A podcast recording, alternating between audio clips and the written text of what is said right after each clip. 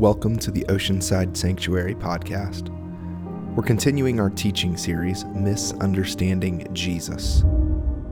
In this series, we're revisiting the odd, abused, and ignored sayings of Christ. Today, we're exploring Mark, chapter eleven, verses twelve through fourteen and twenty through twenty-four. In this passage, Jesus passes by a fig tree and curses it. The next day, in verse twenty, the disciples see that that tree had withered. After this, Jesus then makes some statements about belief and faith. What does this all mean? How do we understand the value of this act from Jesus today in twenty nineteen? Listen now as Pastor Jason Coker takes a thoughtful look at this unique passage. This series called Misunderstanding Jesus, where we're revisiting some of the odd and unusual or difficult to understand passages that Jesus talked about when he was teaching throughout his time here on earth. There are all kinds of uh, issues that we sometimes have with Jesus' sayings. It often is said that Jesus was one of the greatest spiritual teachers of all time. Even people who aren't Christians will often say, oh, Jesus was a wonderful man and a great teacher. But very often, I'm reading through the things that Jesus said, and I'm like, what are you talking about? I'm a teacher. This makes zero sense at all. Nobody would teach people like this.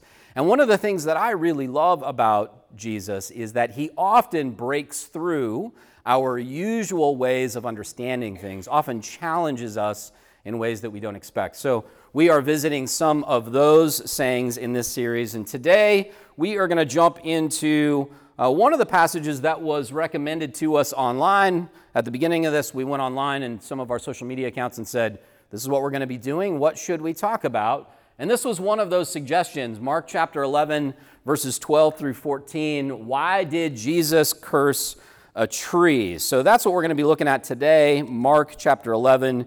If you have your Bibles, you can turn it there. Otherwise, I am going to put it up on the screen. But before we do, uh, would you just say a prayer with me? We're going to jump into this passage and ask the Lord to be with us.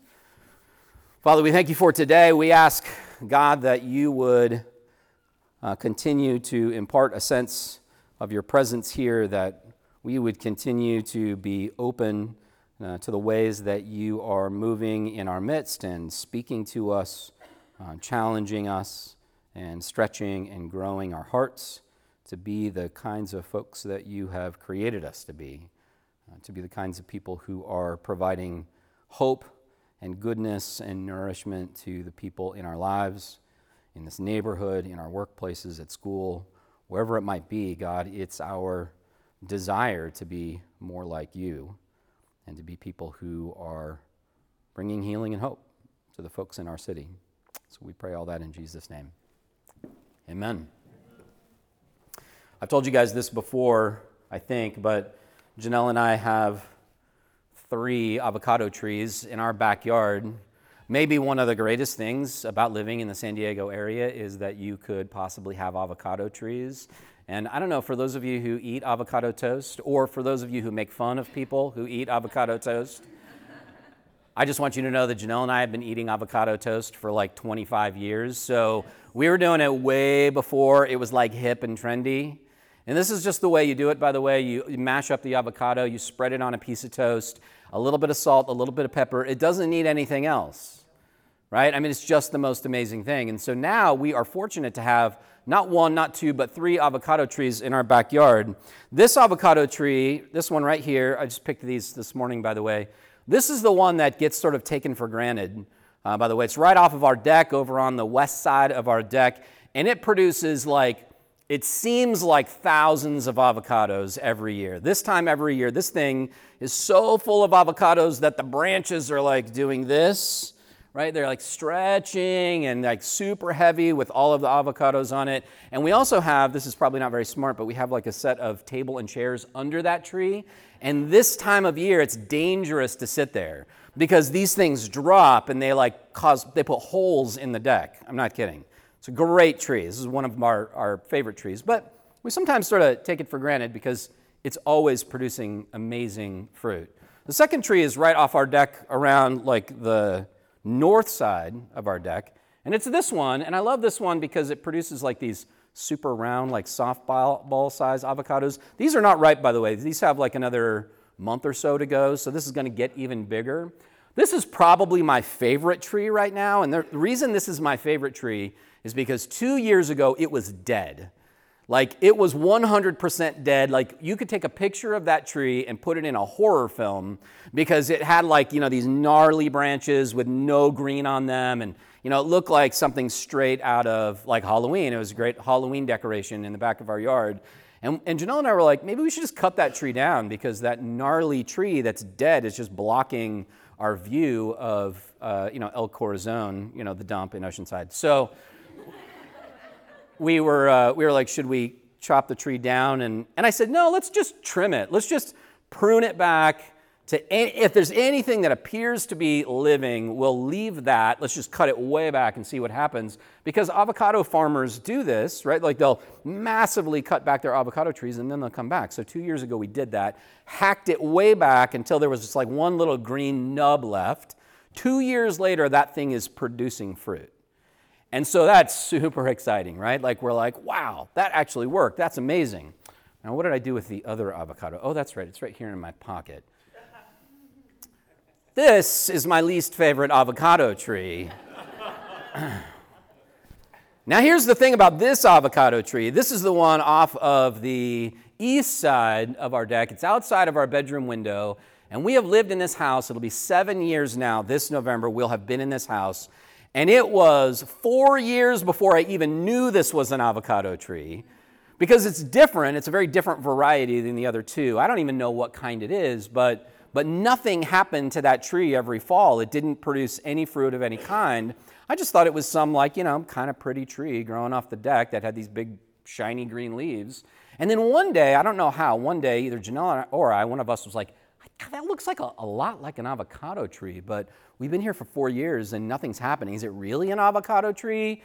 We, you know, we were curious. We didn't know, so we started looking it up. Sure enough, it is an avocado tree, and never, ever once had we seen an avocado on it. And if there's anything to produce deep rage inside of a Southern Californian, it's an avocado tree that isn't producing avocados. And so Janelle would like water that thing, and she fertilized. Well, don't don't be giving away my punchline. So she would water that thing and fertilize that thing. Nothing happened. Year after year, nothing happened. And then we got very, very frustrated.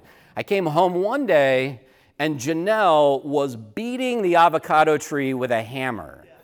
She was beating the trunk of the avocado tree with a hammer. It was like there was a murder happening in our backyard.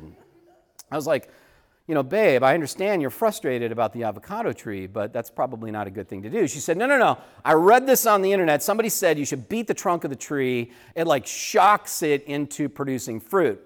Now, if you know me at all, you know my response to that was, no. That doesn't make any sense at all. It's completely unreasonable to assume that if you beat an avocado tree, it will produce. So I might have rolled my eye. There might have been a lot of passive aggression happening. I might have rolled my eyes. I might have, like, you know, done one of these sorts of things. I might have even made fun of her in public, you know, in front of other people, at dinner for the next year or so, until a year later, that thing sprouted avocados. All of a sudden, it was full of avocados. And then, of course, I had to, like, apologize. And then she started making fun of me.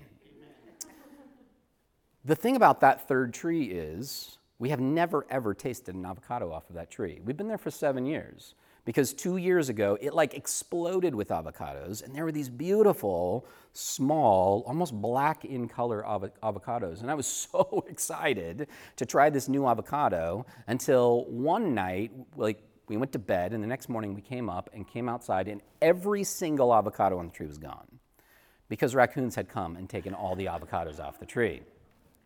That was two years ago. And this year, two years later, it is growing avocados again. And here it is, little avocados. In a couple of months, hopefully they'll be ready, and I will be super excited to eat them. I say all of this, of course, because uh, the whole point of having avocado trees is to have the avocados. The whole point is that once a year or once every two years or however often it is that your tree fruits, what you want is to go outside and not necessarily admire its beauty, although they are beautiful, not necessarily sit under the shade, although that's really nice to be able to do on occasion. What you really want, the reason you water the thing and you prune the thing and you fertilize the thing, the reason that if you're Janelle, you speak lovingly to it and you speak kind words to it, is so that once a year or once every two years, you can pick the avocados off of it and you can split them open with a knife and scoop that creamy meat from outside of them and spread it across toast or put it on your salad or whatever it is that you do. That's the whole point, right?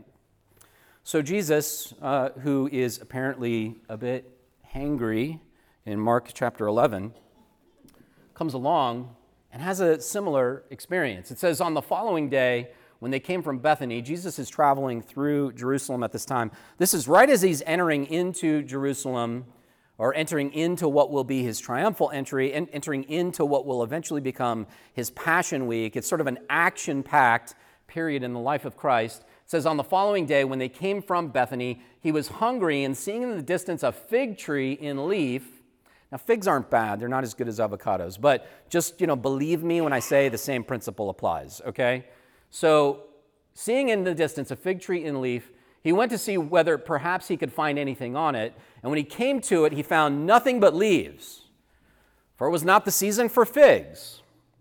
And he said to it, "May no one ever eat fruit from you again." And his disciples heard it. So, Jesus is, like I said, a little hangry, right? Like, he's looking for something to eat. He comes upon the fig tree. It has no figs on it. He's upset about that, even though it's out of season. And so he curses the fig tree, and the disciples heard him do it. In the morning, as they passed by, uh, this is skipping ahead. If you're in your Bibles, this, this particular story is sort of separated into two sections. So there's that first section we just read, and then there's another little blurb. And then there, it skips ahead to a little bit later. So in the morning, next day, they're passing by, and they saw the fig tree withered away to its roots. And then Peter remembered and said to him, "Rabbi, look, the fig tree that you cursed has withered." And Jesus answered them, "Have faith in God." Okay, can I just tell you now, this is where this gets problematic for me. This is where I really begin to struggle with this passage. Up to this point, I'm good. I'm there. I get angry too when I'm hungry. It's totally understandable. There are lots of things in the world that if I could curse them in that moment and watch them wither away, I would do it. Believe me, I get it. But this is the part that I struggle with, and maybe you do too. I don't know. So truly I tell you, this is Jesus responding to Peter, truly I tell you, if you say to this mountain, be taken up and thrown into the sea, and if you do not doubt in your heart, but believe that what you say will come to pass, it will be done for you. So I tell you, whatever you ask in prayer, believe that you have received it, and it will be yours. And so this passage, I think, is enormously misunderstood and abused, and people wrestle with it in ways that I think often are not very healthy or helpful, because this passage appears to say that if you really, really, really, really, no, really believe and what you want or what you think God has told you you're going to have, then you will have it. And my trouble with that is not just that I'm sort of skeptical by nature, which I am, right? It's not that. It's not just that I'm skeptical by nature. It's that, can I just tell you, can I be honest with you, I've tried that. I've tried that for the better part of a decade. I've tried that over and over again. And sometimes it appears to work. Most of the time it does not. And when I say that I've tried it, I don't just mean that I've tried it like with small things, like when the avocado's not bearing fruit, and I'm like, curse you, avocado tree, and it doesn't wither, which is deeply unsatisfying, by the way. I don't just mean that. Like, I mean really important things.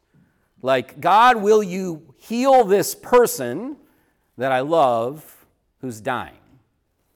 God, will you solve this problem for this person that I love who's wrestling with a, a soul-crushing experience in their lives, and nothing appears to happen.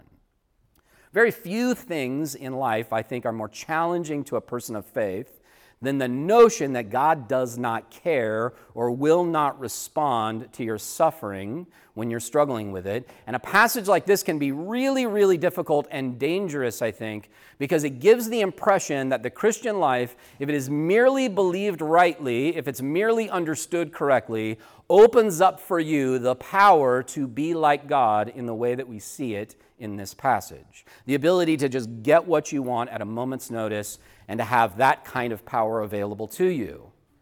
Now, you can disagree with me if you want to. That's kind of what this place is all about, but I just don't think that's true. And I don't think it's true because I've tried it. And not only did I try it, but I tried it to the point where it drove me nearly crazy.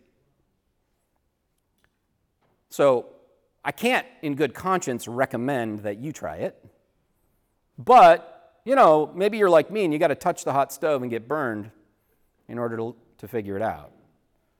Um, so I struggle with this passage. And I think this passage is used in that way uh, over and over again. And, and the way that this becomes most heartbreaking, I think, is that this notion of belief, Jesus' words here where he says, I tell you the truth, if you just believe it and do not doubt, then you'll be able to say to the mountain, you know, jump into the sea and it will. This notion of belief, I think, gets really twisted in a way that's extraordinarily unhealthy. And here's how I think that works. Because Jesus said you can have whatever you want if you just believe it, and then we try that and it doesn't work, or it only appears to work very infrequently, then our response to that is usually to try to conjure up more belief. Like, it's reasonable to say, Jesus said that we'd have whatever we want as long as we believe it, and then we try it, it doesn't work, so we think, well, we need more belief. Let's add more belief to that. And so we try to conjure up more belief. We try to drum up more belief. We try to stir up more belief. By the way, side note, little parentheses, if you're a religious leader, this is enormously helpful for when people aren't acting the way you want them to. Because you can just be like, you know, if only you believed a bit more, like me, is the implication, right? If you believe more like me, then you could live in a house like the one that I live in, or drive a car like the one that I drive, or have a happy marriage like the one that I have, or have beautiful, amazing, talented, successful children like the children that I have. And so, uh, if, in case you don't know, none of that is true. So, sidebar. But I think that happens a lot, right? So we try to conjure up more belief. And if, if things aren't going the way we want, then sometimes we use that in a way to either pressure people or guilt people or coerce people or control people, uh, or deflect our own insecurities about this and about God onto others. This creates an enormous mess in church. And so this is what I'm struggling with, and it's and it's why I think that this is an important passage for us to wrestle with. I also think that we're missing something really key here that we should be aware of, because this idea of a tree, or the motif of a tree in Scripture, is everywhere. So I think the most important question to ask with a passage like this is not to start with, what does it mean to believe? Right? Like, does my belief have to rise to the level of a conviction, or does it have to rise even higher to the level of certainty? Or maybe, like, it has to rise to the level of a fierce ideology that we hold on to no matter what, at all costs. Rather than starting there, I want to start with, what in the world is Jesus doing talking about a tree and cursing a tree? And, and when we ask that question, we begin to notice that trees are everywhere in the Bible, by the way. Uh, the Bible starts with a tree. You might have heard of it. It's the tree of life in the Garden of Eden. The tree of life, by the way, is a religious symbol or motif that exists in virtually every culture on the planet. The tree of life is a reflection of that same symbol. There is deeply embedded in Judaism and Christianity and virtually every other culture this idea that trees convey a really powerful message about what it means to live life. And so at the center of the ancient Near Eastern mythologies about creation almost always center around this tree that gives life, whose fruit you can go and pick and eat, and it will nourish you and sustain you forever. We find that same tree, by the way, incidentally, at the end of the Bible, in the book of Revelation as well, when The, uh, the Apostle John has this apocalyptic vision of the future, and he sees a new heaven and a new earth. Planted beside the waters of the new heaven and the new earth are these trees of life that provide nourishment forever for God's people, and the leaves of which are used for the healing of the nations, it says, which is sort of a reflection of a lot of languages in Isaiah as well. This idea that fruit-bearing trees are somehow symbolic of the way that life is supposed to be lived when we are deeply connected to the Spirit of God in some way. So I just want to mention that because we see that sort of concept everywhere in Scripture, and we don't have time to look at all of those passages today, but I do want to show you this, this sort of deep idea of a tree as being symbolic of what it means to live a good and fruitful life. We see picked up by John the Baptist in one of my favorite passages, Luke chapter three. So I just want to read this to you. It's not going to be up on the screen, so if it's okay with you, I'm just going to pick it up here. Luke chapter three, verse seven. Listen to what John the Baptist says. By the way, John the Baptist is out in the wilderness preaching about the kingdom of God. All of the le- religious leaders come out to see him because they're curious about this guy. And as all the religious leaders come out to see him, here's what he says, verse seven. John said to the crowds that came out to be baptized by, or by him, "You brood of vipers." Can you imagine if like we greeted people at church like that? "What are you doing here, you snake? Come on in." But that's how John greets his guests. "You brood of vipers, who warned you to flee from the coming wrath?" And then he says this, "Bear fruit worthy of repentance." There it is. He's picking up on this image of a tree. "Bear fruit worthy of repentance, and do not begin to say to yourselves, 'We have Abraham as our ancestor.'" In other words, what are you talking about? We're fine. We have the promise of Abraham. We're all good. He says, no, no. "For I tell you, God is able from these stones to raise up better kids than you." This is a hard word. "Even now, the axe is at the root of the tree. And every tree that therefore that does not bear good fruit is cut down and thrown into the fire." Paul picks up on this image of a tree of life, a tree that produces good fruit or a tree that produces bad fruit, and he says, you're the tree that produces bad fruit. Just because you're deeply rooted in the promise to Abraham, do not think that God can't take an axe and cut you down. In other words, John is saying, you don't have privilege. Something is expected of you. God is expecting you to bear good fruit for him. Jesus picks up on this same image. Luke records this. This happens before Jesus' little, little encounter with the fig tree. And this is why I think, uh, really, Jesus' disciples should have had some sense of what Jesus was talking about here. Luke chapter thirteen, this is the parable of the barren fig tree. Jesus says this, "Then he told this parable, a man had a fig tree planted in his vineyard, and he came looking for the fruit on the tree and found none." Doesn't this sound familiar? Okay, so this is a parable he told before he actually walked up onto an actual fig tree and found no fruit on it, right? He says, kingdom of God is like this. A man had a fig tree planted in his vineyard, and he came to the fruit uh, to find fruit on it, and he found none. So he said to the gardener, "See here, for three years I have come looking for fruit on this fig tree, and I still find nothing. Cut it down. Why should it be wasting the soil?" It's tough words. But get this, I love this. The gardener replied, "Sir, let it alone for one more year until I dig around it and put manure on it. And if it bears fruit next year, then that's all well and good. But if not, then I'll cut it down." So I, I think what, what's happening in this particular passage is that Jesus is demonstrating, like he often does, he's acting out a truth about God and about the kingdom of God and about our spiritual lives He's acting it out in a way that's memorable.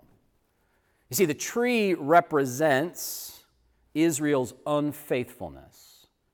Just like John the Baptist in Luke chapter three, Jesus is saying, listen, God expects God's people to produce good things, and if they don't, if there's no fruit on that tree, then it's worthless. It's actually not worth anything at all but to be cut up and thrown into the fire. I mean, at least it'll keep you warm. At least it'll help you cook your food. But a tree that does not produce good fruit is really not useful or helpful in any way. Now, it's helpful to know that in Mark eleven, we have the first half of this parable. Jesus rolls up upon the fig tree. He sees that it's empty. He curses it, right? And then we have a break in the story. And the very next thing that Jesus does in Mark eleven, if you look in your Bibles, is he goes and he cleanses the temple. Jesus goes and he proclaims to the corrupt priests and money changers, those who are profiting off of the mis- misery and the hurting of others, and he cleanses that temple. And then the very next thing is him explaining to Peter that if he really believes, then he will have what he wants. And so this, I think, brings us back to the question of belief. If what Jesus is doing in cursing the fig tree is demonstrating that we are people who are supposed to, by nature, by grace, by blessing, by design, if we are supposed to be people who produce good things in our lives, good fruit, things that are useful to other people, if that's who we're supposed to be, and Jesus is cursing the fig tree because it doesn't produce good fruit, then the question is, what does that have to do with belief? Why is Jesus talking about belief in the first place? And the answer, I think, is very simply this. Unlike trees or grapevines or tomato plants or whatever, unlike those things, we don't just produce fruit by nature. We have to intend to do it. Avocado trees don't have to decide to produce avocados. Avocado trees are not moral agents. They can't make decisions for themselves. They are either healthy and they produce fruit, or they're unhealthy and they don't. But you and I are not trees or plants. We are people. And God has given us the ability to decide that we are going to be the kinds of people who produce good things. In Luke chapter three, when John the Baptist says to all those people who come out to him, I tell you the truth, the axe is at the root of the tree. God is about to cut you off from his promise. They say to him, tell us what to do then. And you know what he says in return? He says, I'll tell you what to do. If you have two shirts, give one to somebody who doesn't. He says, if you're a soldier, speaking to the Roman soldiers in the crowd, like the non-Jews in the crowd, the people who are not a part of the people of God, to them he says, if you're a soldier, treat people fairly.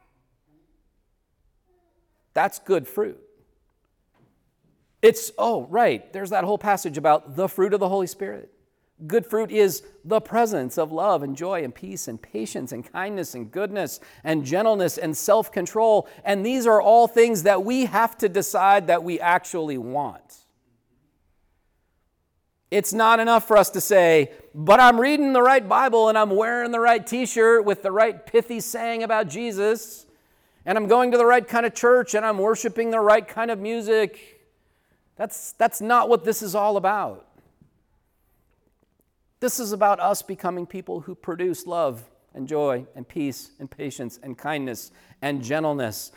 It's about us becoming the kinds of people who give our extra stuff to people who don't have enough. It's about becoming the kinds of people who see injustice and equality in our community around us, and we pour out of the good things that we have so that others can be taken care of. And none of that can possibly happen if you don't at least believe that's a good idea.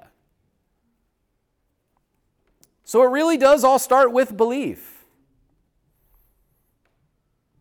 If I stand up here and I say to you, the right way to live life is not to make as much money as you possibly can and hoard as much as you possibly are able and live in the very best house that you possibly can live in, that's not the best way to live. The best way to live is to take everything that God has given you and to pour it out on behalf of others. Guess what? You either believe that or you don't. And if you don't believe it, then you're not going to live it. This is, I think, the mustard seed of faith that Jesus talks about. When Jesus says, I tell you the truth, if you had faith like a mustard seed, then you could command the mountain to do anything you want, and it would respond to you. Jesus isn't saying that we have to somehow like conjure up enough belief to somehow connect to God to tap into that power. Jesus is saying, no, no, no. You have to at least believe that it's possibly true. Otherwise, you won't do anything with it. That's what I think Christian belief is. It's not conviction, although it can grow into conviction. It's not certainty, although it can manifest at some point in your life like a rock-solid certainty that you are squarely and firmly in the grace of God, and be grateful for that. But it's not really that. Christian belief is really, at its bare minimum, your willingness to believe that it's possibly true. Your willingness to like entertain the possibility that Jesus might be telling you the truth. It all starts there. If you don't have that, then you won't step into the possibility of what the kingdom could produce in your life. And that's where the real magic is. You know, the trouble with a passage like this is that the way it's written and the way that we tend to read it, uh, it tends to appeal to us in our desires for power. We tend to want to be more like Harry Potter than Jesus. And I, I got nothing against Harry Potter. I'm a big fan. But there's a reason that kids like books about magic. There's a reason why, like, men in their twenties like Avengers films. It's because it speaks to that deep sense that we really aren't powerful. But the real power, the real magic, is that if you plant a seed and you bury it like a dead body and it breaks apart and decomposes, and then you water it, and all the old dead things that make up the soil, they all come together. You know, think about this. This is wild, you guys. Soil is former dead things. The seed breaks apart and it dies. You add water and it sprouts. It comes to life. And inside that tiny little seed is the potential for an enormous avocado tree that will feed me avocado toast until I die. That's the real magic. That's the power. We miss that magic when we desire for the other kind that skips past the process of God using death and the water to wash and nourish and the sunlight to grow us and strengthen us until we're producing really good things. The magic for us, the power for us, is to be rooted in the soil of our relationship with God and to trust that He is growing us into people that will produce good fruit, to feed and to nourish each other. And that starts by believing that that could be true. Otherwise, you won't worship. Otherwise, you won't pray. Otherwise, you won't sit and listen in the stillness of a place like this for God's still small voice. That's what we're inviting you into. So I'm going to ask the band to come back up. And they're going to play one last song for us. And we are going to spend a little bit of time entering into a final time of worship. Hey, Mona Lisa. So would you pray with me? God, we thank you for this opportunity to sit in front of uh, these powerful words and images.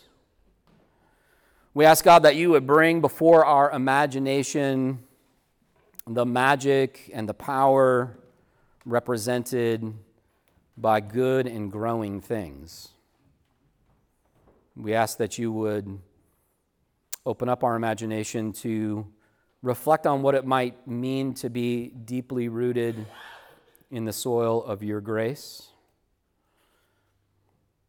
what it might mean for us to grow, what it might mean for us to mature and fill out, for our branches to reach up, to grasp for the sunlight of your presence, and what it might mean for us to bear fruit. God, we pray that you would produce more love in each of us, that you would produce more peace in each of us, that you would bring forth kindness, that we would become the kinds of people, having been so deeply rooted and so strengthened, that we would be the kinds of people whose joy and patience and kindness become nourishing for others. And God, we confess that we can't possibly make this happen on our own. But God, I desperately want to believe that that is possible. So help my unbelief.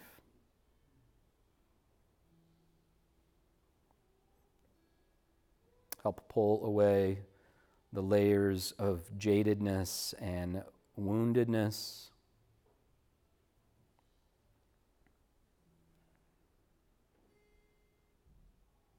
Wash us with the water of your Spirit so that we can drink in the cleansing of your presence, that we would let go of unforgiveness,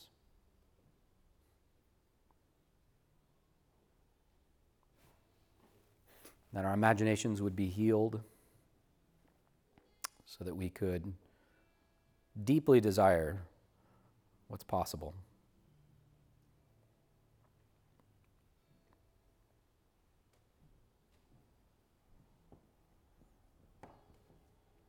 Pray this in Jesus' name. Amen. Would you stand up and sing with me? Let's worship together this one last time. And as we do, I want to invite you to imagine what it would look like for you to be more deeply rooted in the presence of God.